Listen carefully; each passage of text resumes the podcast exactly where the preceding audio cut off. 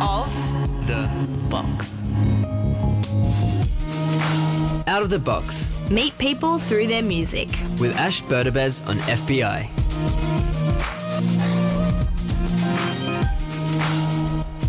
What a beautiful day to make some radio on.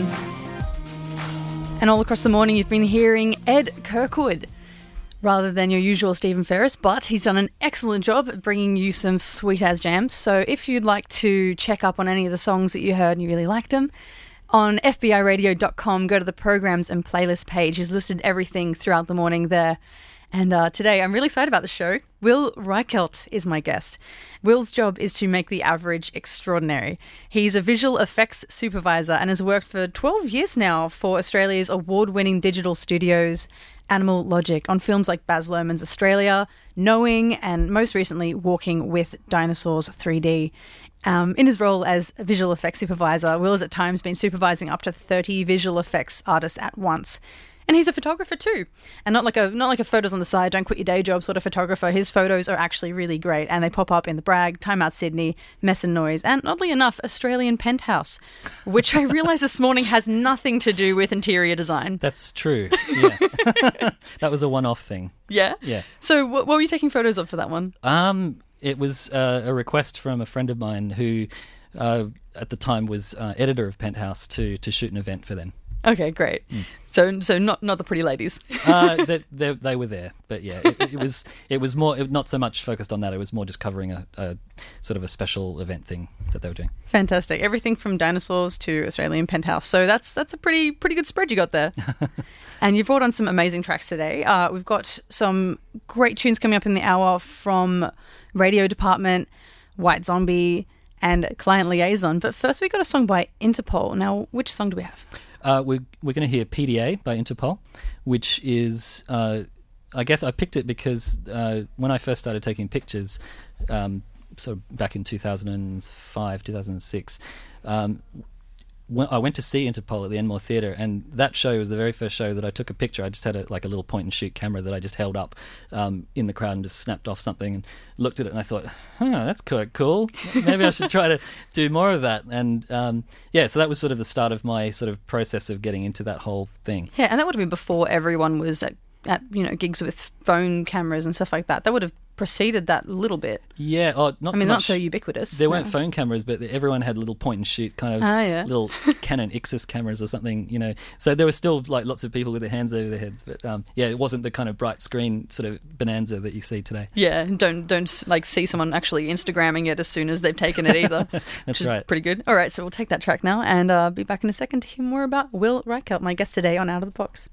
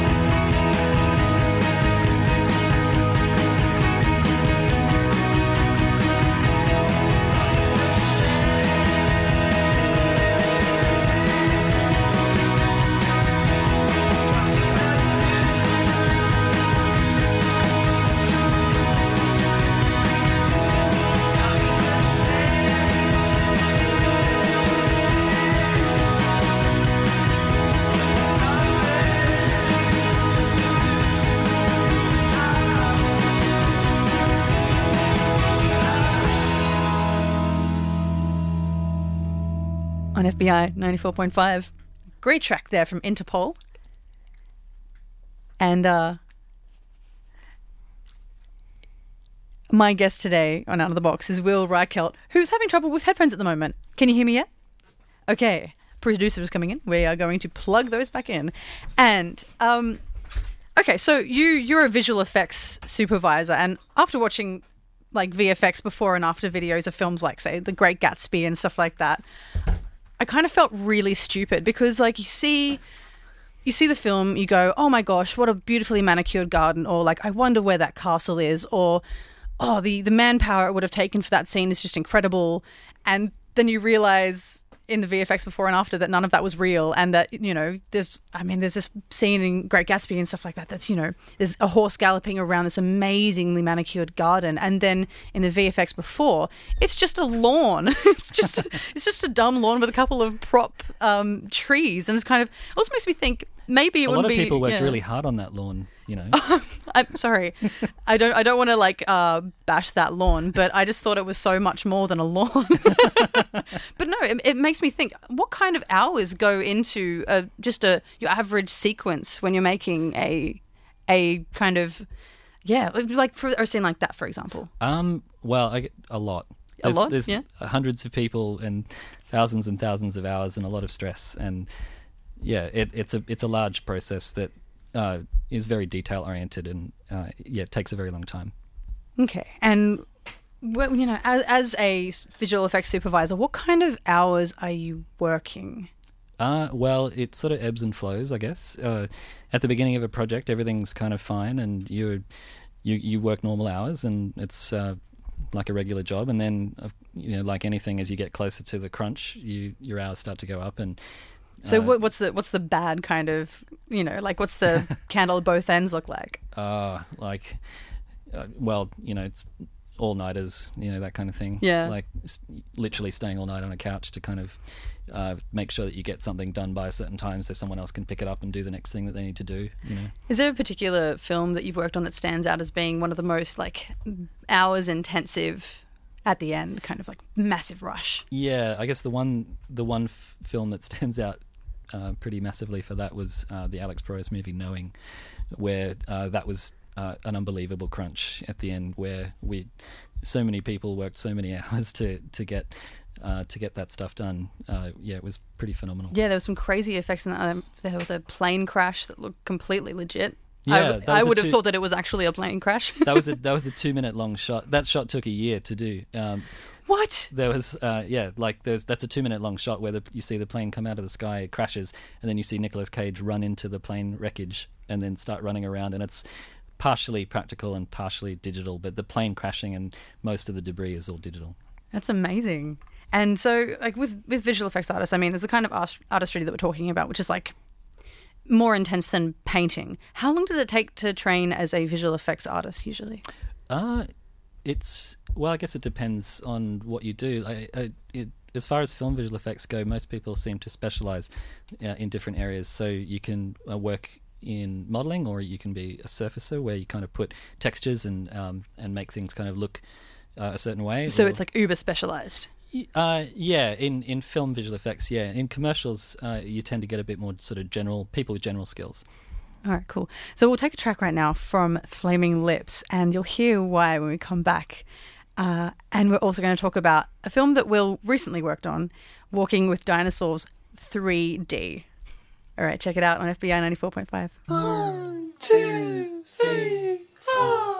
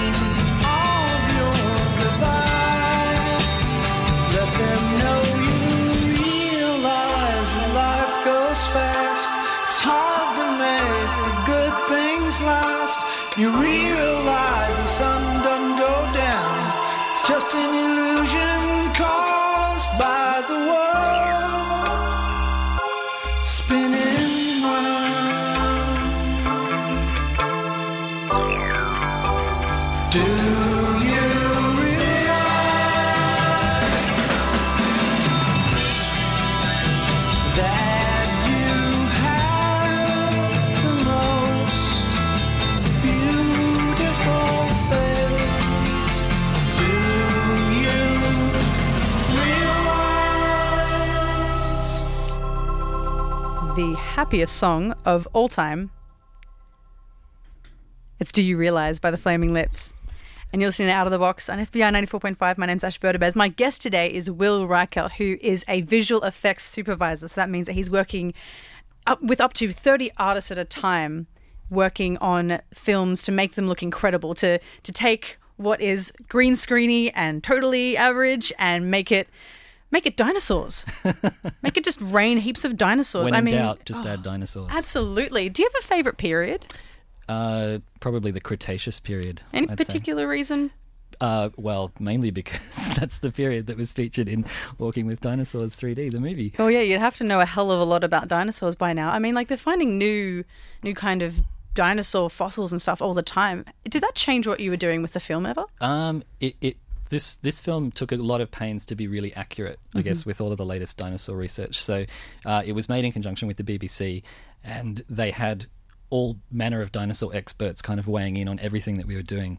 Um, which made the kind of beginning development process kind of really protracted and drawn out, actually, because you, there are a whole lot of people that all of the designs had to get through before things were approved. So, So uh, instead of like a normal film where you just run it through the uh, design department, you have to run it through like ten paleontologists. Exactly. Yeah. no, t- that's exactly what it was like. Because and, and there are these experts in uh, in every single different dinosaur that need to look at it. Um, people who uh, who've spent their entire lives studying like the the giant kind of flying dinosaurs and have an opinion on literally how big the wings are and what the uh, wingspan uh, kind of flapping distance is and uh, yeah, where- what the movement would have looked like and stuff like that too. I'm sure would have been really hard to come up with. Yeah, I mean, because they've got all these fossil records of, of how the, uh, you know, how far apart the feet were and all that kind of stuff. And um, yeah, we actually had a lot of arguments with them about it along the way, actually, uh, just because we would say, look, you know, you say that it's this, but when you actually get the dinosaur to move, it looks pretty dumb.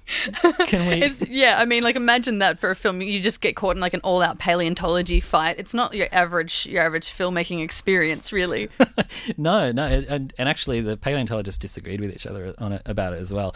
And um, I. Th- I think I'm trying to remember. I think there was actually something where we actually convinced one of the, the paleontologists that, that what we were suggesting was more correct than what they were suggesting, which changed what they were even thinking, and um, which was quite amazing. Um, so being a visual effects supervisor makes you like a, a default paleontologist. When it comes to movement, I guess you'd know a bit more though. Well, this this is our animation director. So Yeah. yeah, the, the, the animation director uh, is obviously very, which is distinct to, to my role because my role is more about the kind of, of uh, the final look of an image, um, and the animation director kind of gets into all of the specific movements of everything and, and whether the movements feel natural and uh, and and that the character is being portrayed correctly through Yeah. the movements and all that kind of stuff. and in the end, what was the response of the paleontology community to the film? they were pretty happy with it. Uh, from a, from a paleontological accuracy point of view, they were they were really happy with it. That would have felt good. Yeah, it's nice. Okay, so I mean, Walking with Dinosaurs is a 3D film. So, can you explain a little bit about how 3D worked when you were making that film? Like, you had some on-site shooting for the for the landscapes. So, at, at that stage, how are you making sure that you're going to have what you need for 3D later? Well, uh, yeah, when you shoot, because we, we shot in uh, native 3D, so uh, there's two kinds of 3D. So you can shoot it natively, where you shoot with two cameras uh, out there, kind of getting both the left and the right image that you then put together later. Um, or you can shoot it just normally as a mono image, and then you can kind of post dimensionalize it later, which is what a lot of films now do. Is that a cheaper way of doing it? Uh, y- mm, depends. Um, yeah, it can be. It's it depends on the qu- the level of quality you want to take your 3D to at the end of the day. Okay. But um, but yeah, um, we we did it sort of uh, the the kind of purest way, I guess, by shooting both a left and a right image, um, and that involves kind of gigantic kind of rigs with two cameras in them, and um, it's it generally is a slightly slower process, but you get uh, kind of better depth accuracy through doing it. So you take that footage and then you bring it back, and then you've got to put the two images together, and you've got to make sure that it doesn't feel painful, um, and that the amount of depth that's in the image feels correct. actually painful. So can I mean I know from seeing a couple of 3D films in my time, not a very long time, but um it can be really hard to watch. I mean, I've had to take off my 3D glasses at a point and just kind of like look at my lap to try and feel less ill. Very early 3D kind of did that to me. How do you make it so it doesn't make your viewers feel sick when they're watching 3D? Uh, you just have to kind of keep finding the little things that are that are problems in, in the in the image. So there are so many th- different things that can happen because like when you shoot with diff- I don't want to get too technical with it, but when you shoot with two different cameras, you're shooting one one image uh, directly into a camera, and the other image you're shooting uh, into a mirror, which is bouncing off the mirror and back up into the other camera. So um, you're dealing with all kinds of distortion in your lenses and in the mirror. And uh, when you see two images that are overlaid against each other and one's a bit warped compared to the other one, that's what causes your brain to just go, I don't know what's happening. Actually, I wonder if there's like a lot of vertigo in um in the kind of VFX community when they're making 3D films. Does that happen that you're, you know, for large stretches of time working on 3D footage and getting kind of like nauseous? Uh, yeah, and, and, and that lots of people have different tolerances for 3D as well. Like our CG supervisor, um, Emmanuel Blasset, he he he's like the canary in the coal mine, kind of.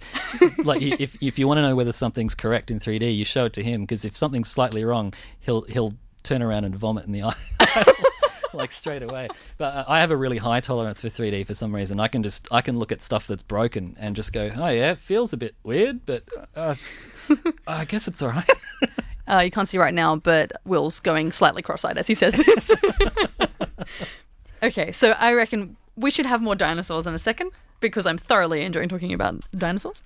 So my guest today is Will Reichelt, and uh, we're going to take a track right now from BMX City of Satellites. I didn't actually ask you with with Do You Realize by Flaming Lips. Why why did you want to bring that song on? Well, that relates to, um, I guess, in terms of the photography, the music photography that I that I have done in the past. That was one of the kind of high experience moments for me, uh, where I got to actually shoot Wayne Coyne, the lead singer of the Flaming Lips, for the cover of Brag, uh, local street press. Was he Um, was he fun to deal with? he was great. He was really cool guy. I'd heard that he wasn't such a cool guy uh, beforehand, but and I was a bit nervous about it. But he was really cool.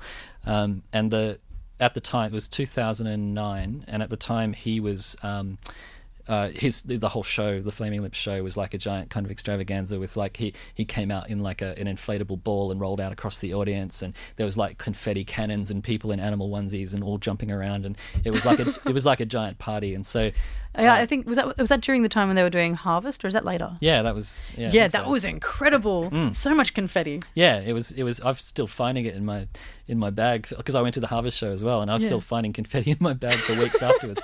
But um, yeah. Uh, so um, so I kind of uh, I guess it's sort of a slightly trite idea, but I wanted to kind of just recreate the party in the in the photo, and so I went out and I to to a party shop and I bought all this kind of uh, confetti cannon like little.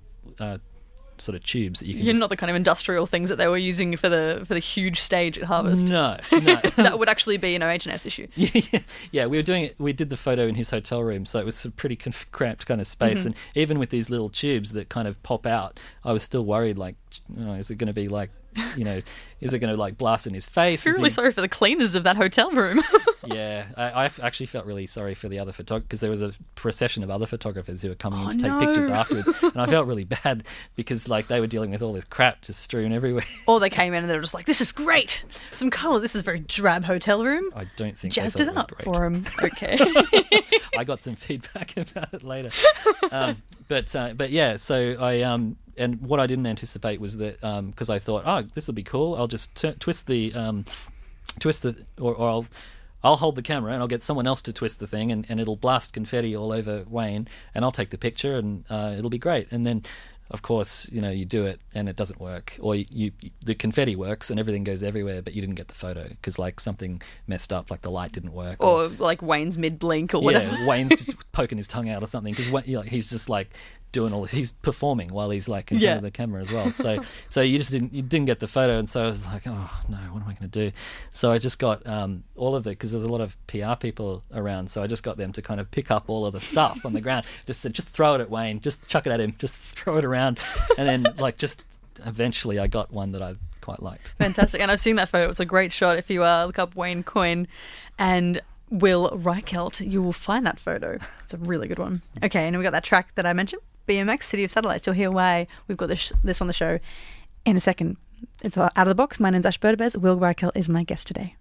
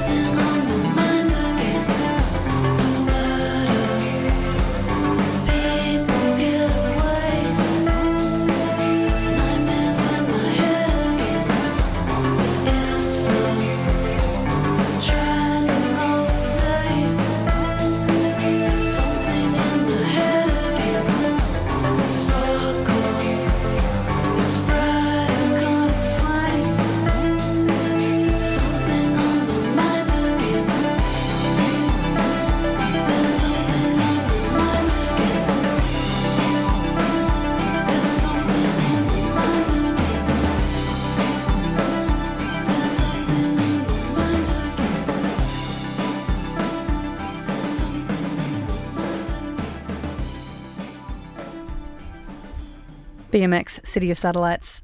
What a smooth jam. It's and nice, isn't it? yeah, that you were there during the filming of that music video. What was that all about? Uh, yeah, that music video. Well, I, I know one of the guys from that band, Thomas Diakomikalis, who um, That's a really cool last name. It is, isn't it? Yeah. um, he's a really cool guy as well. He uh, his day job is he's an art director for Rockstar Games, and he he works on uh, the um, what are the games that they do? Oh, they do Grand Theft Auto. Grand Theft they? Auto. Yeah, that's Yeah. huge. Yeah, he just he's just finished working on the last one, Grand Theft Auto Four.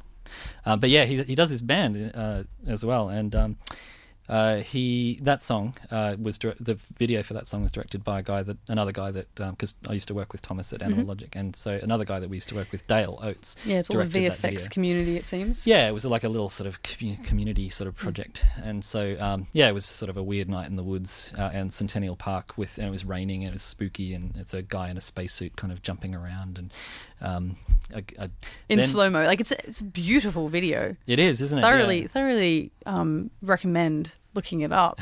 it's quite stunning. The light in it's beautiful. Yeah, um, and and sort of weirdly sort of crossed over with this kind of really amazing BMX work uh, from. I think his name's Michael Stonegraber. This uh, he's like a professional BMX artist. The pitch of that would have been pretty interesting. So BMXs in slow mo with astronauts in a park.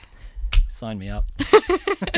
And you took a photo during that. Oh, I took a yeah. I was Yeah. Dale got me to sort of take sort of behind the scenes photos for him uh, for the video, and so there was because the visuals were so great. I mean, you're sort of just capturing what's there, really. But it's just I was I just sort of put a bunch of these images together and included it as part of the uh, the kind of show that I did. Uh, the the Mark Gallery show that I did uh, back in 2010. Oh, that was well, that was had to, uh, had something to do with FBI from memory. Was it yeah, a it was fundraiser? A, it was a fundraiser Yeah. for FBI. It was around the time FBI was going through the the, the bad times, oh, the dark times. the dark times. Yeah, yeah. our dark ages. where things got really, really bad. And now it's a golden age.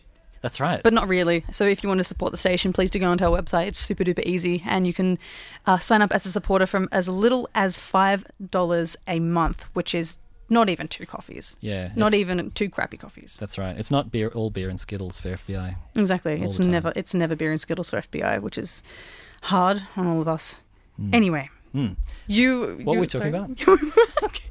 you know what? I'm I'm happy to go back to talking about dinosaurs because I'm thoroughly enjoying that. So, when okay, what I want to know is when you're moving a dinosaur, like actually making it move, how do you make it move realistically? How do you make the audience believe that this is how a dinosaur moved? Because we don't know any of that stuff. The the main thing that you have to do is you have to make it move in a way that an audience can relate to.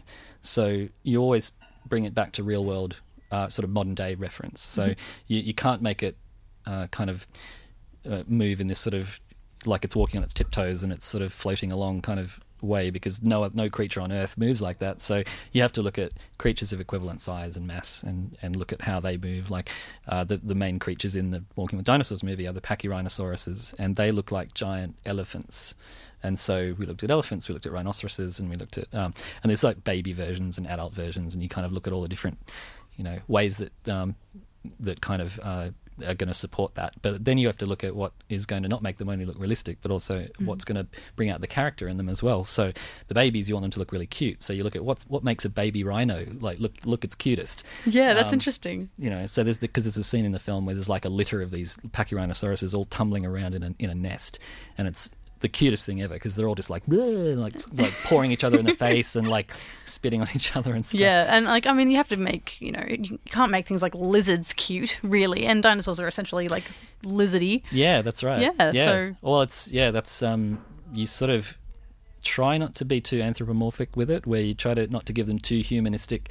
Uh, sort of expressions and things like that. I mean, we had all these rules in place where you couldn't over animate the faces, Mm-hmm. for instance. Like you can't sort of pull make the eyes super big or like give them big grins or just basically give them any sort of expression. Nothing land before time ish. No, no, nothing, nothing like that. Um, it was really, um, yeah, it was everyone was really uh, strict to, on, on that. To Yeah. just Uh, because you know animals. When you look at real animals, they don't have a very large range of motion in their in their faces. So our animation director Marco Marenghi was really careful about just making sure that uh, because you, when you look at say for instance a dog and a dog does that s- sort of like this looks like it's smiling and has drool coming out its mouth and you're scratching its head.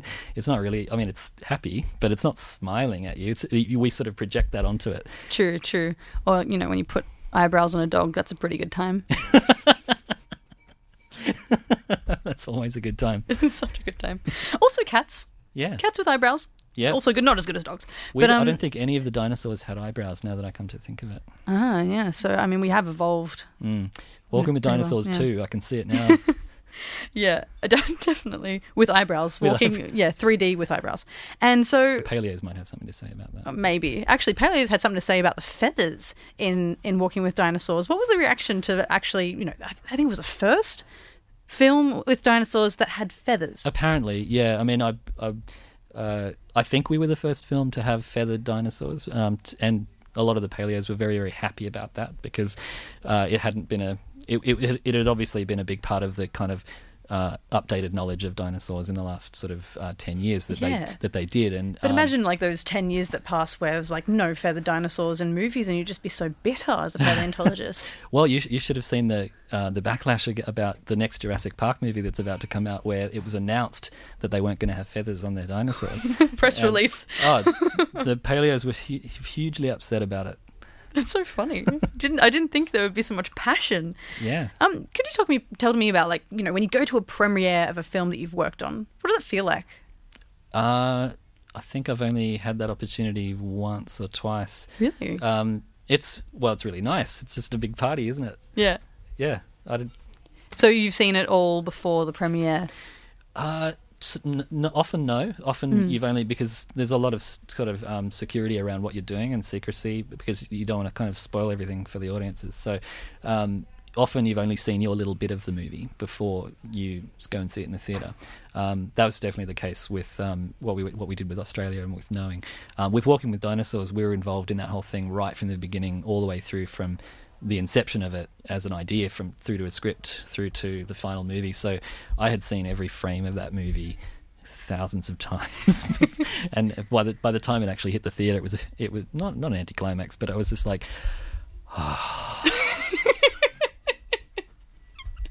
Oh dear. Just so sick of freaking dinosaurs and stuff. "Ah, no all more of, dinosaurs. Yeah. no, I love dinosaurs. I love dinosaurs. Uh, never get over dinosaurs. So we've got a track to take in a second called "Ends of the Earth" by Lord Huron. But why? Why this track?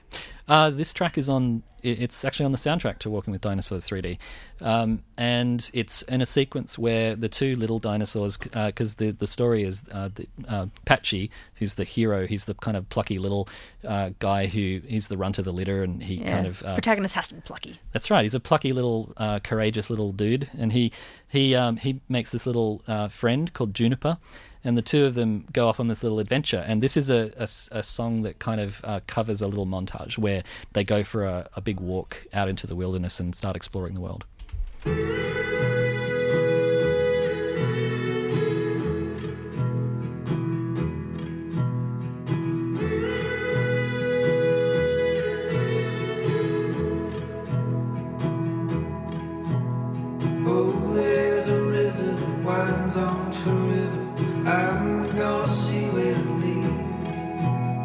Oh,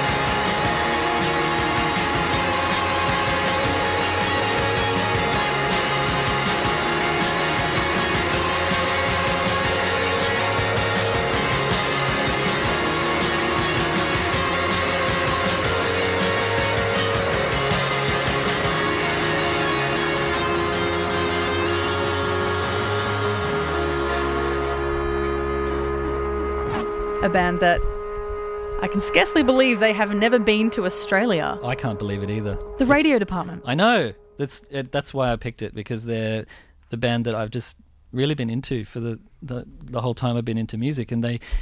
For some reason, they've never come out here, or no one's ever thought it worthy of bringing them out here. But Are I, they still together? I believe so. I looked at their their website when I was picking the song to see, and the last thing update they had was like a year ago or something. So Okay. I just I hope that they're still They're together. together-ish. yeah. We can maybe like start a possible campaign to bring them here. That that could be a thing. Like they did that hmm. with Darude, just to, so we can so everyone could just hear Sandstorm live, which is just going to probably not be particularly great. yeah, yeah. No, that yeah, that would be amazing because they formed in '95, so next year would be their 20, 20th anniversary of being a band. yeah. So maybe they someone could do like a commemorative 20th anniversary tour, never been here before tour or something. Commemorate all the times we never had together. That's right. Great. So we just got a text here on the text line, which is on 0409 945 945 if you have a question for Will Reichelt, my guest today on Out of the Box. So this anonymous texter asks, Who did the kangaroo in Australia? Was that you? Uh, no, it wasn't us. Um, I'm not sure who did the kangaroo actually. Um, there, there were a lot of companies that worked on Australia. Uh, Basically, everyone, who, every company that does visual effects in Australia worked on that film. Um, All hands on deck. That's right. Yeah. Yeah. Well, there was there was a lot of visual effects in that movie. There was um, more than a thousand shots, I think, of visual effects in that movie. So yeah, uh, I can't remember exactly how many shots we did. I know we didn't do the kangaroo, but um, yeah. Yeah, okay. So that means that, like, is, is it a small community, a small industry in Australia of visual effects companies, or? Relatively speaking, yeah, Yeah. there's there's probably um, five or six kind of main companies that are doing the kind of work that we do. Yeah. Um, yeah.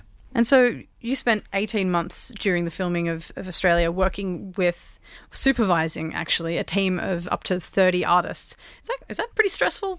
Uh, it it can be, yeah. Uh, it depends on what's going on. Not the supervising the artist so much. It's it's sort of the the ebb and flow of what's happening in production and uh, whether you're kind of achieving the level of quality that you that you set for yourself and that the client expects from you, and um, and that you're doing it on schedule. How many people were you supervising for Walking with Dinosaurs then? Uh, there was about 150 people, I think, that worked on Walking with Dinosaurs. That's from from beginning to end, and that we we did the whole film for that. So that's why the crew was so large. But uh, I mean, for for the animated features that we do, uh, the Lego Movie, um, walk, um, uh, etc. That, that's there's way bigger crews. Like they're they're hundreds and hundreds of people. Lego movie is one of the most ridiculous fun movies I've ever seen. Actually, I, I was seriously ready to just be like, eh, whatever.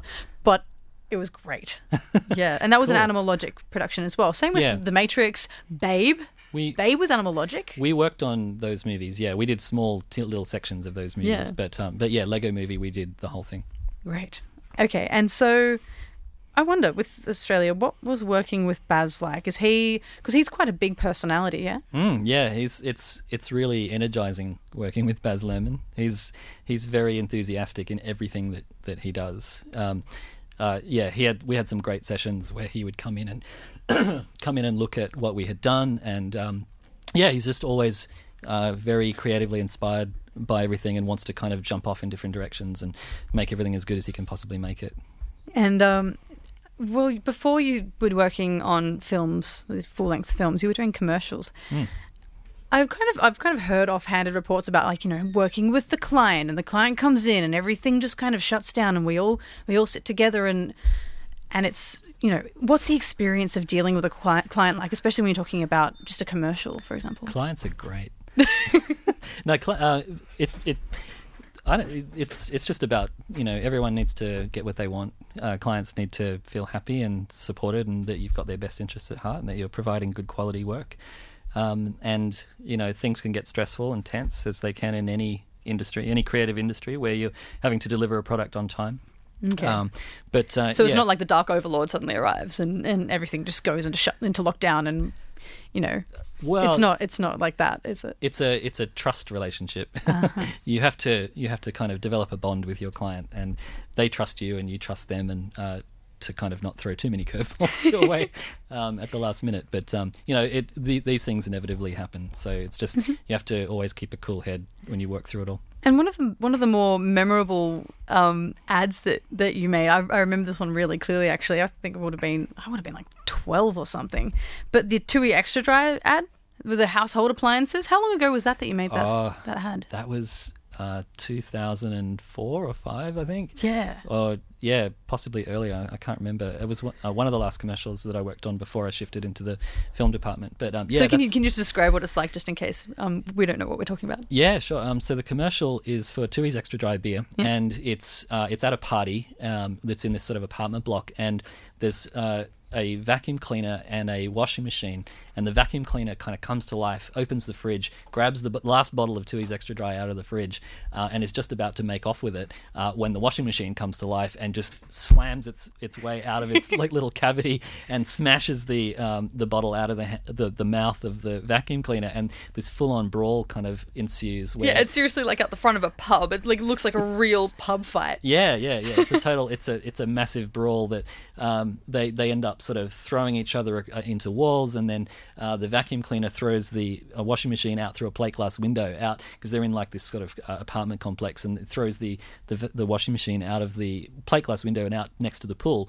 And then just when you think that uh, the wash the vacuum cleaner's got the upper hand, uh, suddenly a new competitor enters the fray, and the uh, the pool cleaner leaps out of the pool, grabs the bottle, and throws it into the pool, and then suddenly the, the fight then transfers to the pool. Oh, that must be the most obscene pitch though, when someone comes in and be like, "Okay, can we make this happen?"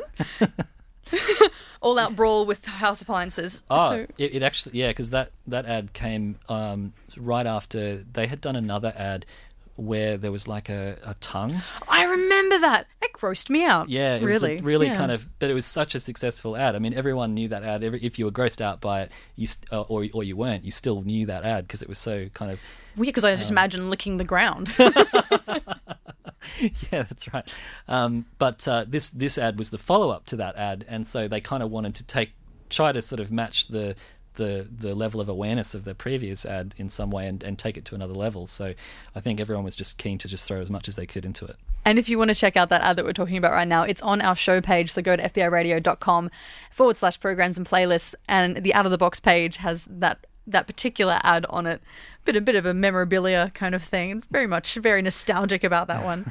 um, and so yeah, we went with the with the client's pitch for that. Did they come? Do they come to you and say, "Hey, I've got an idea"? Is that how it works? Uh, with commercials, uh, it was sort of all done through an advertising agency. So uh, the advertising agency would, would meet with the director and they'd sort of talk through an idea, and then they'd come to us uh, as the post production house to kind of complete the digital effects portion of the of the commercial. What about the the Energizer ad? There's this ad where there's a, a family car. They're going on a road trip. There's kids in the back. They're playing the the video game, really outdated video game by now, and the the battery goes dead. And it's an Energizer ad. So what happens next?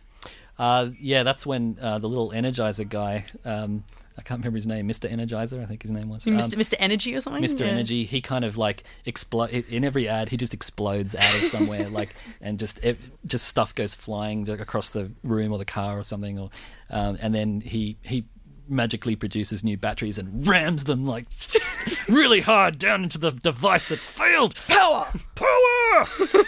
and, and the device starts working and everything's happy and the kids. Yeah, are- and then all of a sudden the kids are just playing video games in the back of the car and peace is kept. that's right. Rah! Mr. Energy. yeah. fix it.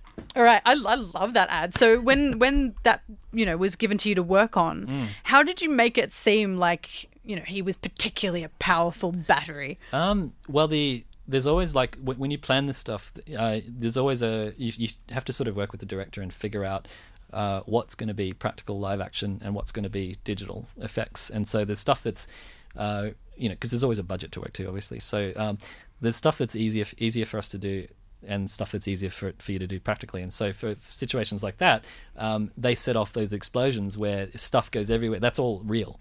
So Oh, they, they would have like that. some monumental blast of air, some air cannon that's like exploding, uh, you know, just stuff at those kids at, their, at their heads.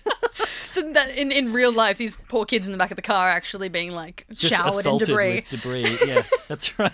So they get like, that. that, That, just kind of comes flying at their heads, and then uh, we kind of then add Mister Energy and and any sort of related effects and things that have to go in later. Yeah, that's fantastic. okay, so we we actually are running out of time, and we've got one track left that we can play from Cut Copy called Future. So you've been a a photographer. You've been doing live music photography at least for over eight years now. Hmm, yeah. Some amazing stuff. I was going through your Flickr account like over the past couple of days. Just kept going back and want to like you know try and desktop one of your pictures. Some of them are just well, all of them are great, but oh, some of them are just mind blowing. Hmm. Actually, there's this one that you've got. There's like a little little monkey sitting on a chair playing a oh. playing a little ukulele or something like that. It's oh. so depressing. It's yeah, that's a really depressing photo. Yeah. That- that's I feel bad that that's even up there. That's well, and you can see the guy in the background standing on its little rope. It's like one of the most heartbreaking photos I've ever seen. that was a yeah that was a, a holiday actually that I, I, I was in in Thailand, um, and you just see these things just as you're traveling around, and yeah, I just I forgot that was up there. yeah, That- no, that it's, it's just really like sad the, image. The monkey's face is just so wistfully looking down and just like I- depressedly playing the guitar. Looks like a tortured musician. It was yeah, it was actually pretty good at the guitar as well. But Oh, it's it's it is a really. I hope that monkey's okay. Okay, so we've got this last track to take called "Future" by Cut Copy, and in your in your photography career, you, you've reached a reached a bit of a crazy milestone here, working with Vogue. Yeah. Um, well, this is sort of a, an interesting because this this this is um, taps into my interest in photography, but it's a job that we did at Animal Logic, which is going to hit the newsstands uh, at, the. I think it's the 17th or the 19th of November. So it's the the December issue of Vogue Australia, and Vogue came to us uh, a few months ago, uh, looking to collaborate, and so through the um, through the kind of uh, brainstorming process, we came up with these two different shoots. Um, so they're featured in, in the magazine, and uh, the ish, the theme of the issue is the future. Um, and so we wanted to kind of uh, do something that felt obviously felt futuristic, so uh, but ties in also with the kind of fashion that they wanted to feature. Uh, something that looks really slick, something that looks really beautiful, um, and hopefully we've achieved that. Um, I've I've been shown a bit of a preview of the photos. Feel quite uh, privileged here. They look stunning, and the the concept for one of them is kind of like future selfie almost. Yeah, it's like a um, uh, uh, the idea is uh, I don't want to sort of spoil too much of it, but it's the um, the idea that in the future you might not have to take a picture of yourself um, to share with the social media world as a selfie, but you might have a more idealized kind of uh, Android self ver- version of yourself that looks better than you in all ways that you can kind of take a picture of that then you can share with with the world. But um, that's the kind of base concept of it. But yeah i don't want to say too much more about it. But um, yeah you should check it out on uh, november 17th um, there's also going to be uh, a little video that's uh, available on the Vogue website as well, which kind of has a little bit of information as to how we actually put the images together as well. So Yeah. check that out too. really interesting stuff, and it's been enlightening talking to you, Will Reichelt. Thank you so much for coming on Out of the Box. Thanks for having me. And so, in in honor of the the theme of that issue of Vogue that that uh, the photos are going to appear in, we've got a song called "Future" by Cut Copy. You listen to Out of the Box on point five. My name's Ash Berdabez. Will Reichelt has been my guest today, and if you want to listen back, the show is going to be up in probably half an hour on the on demand section of the FBI radio website.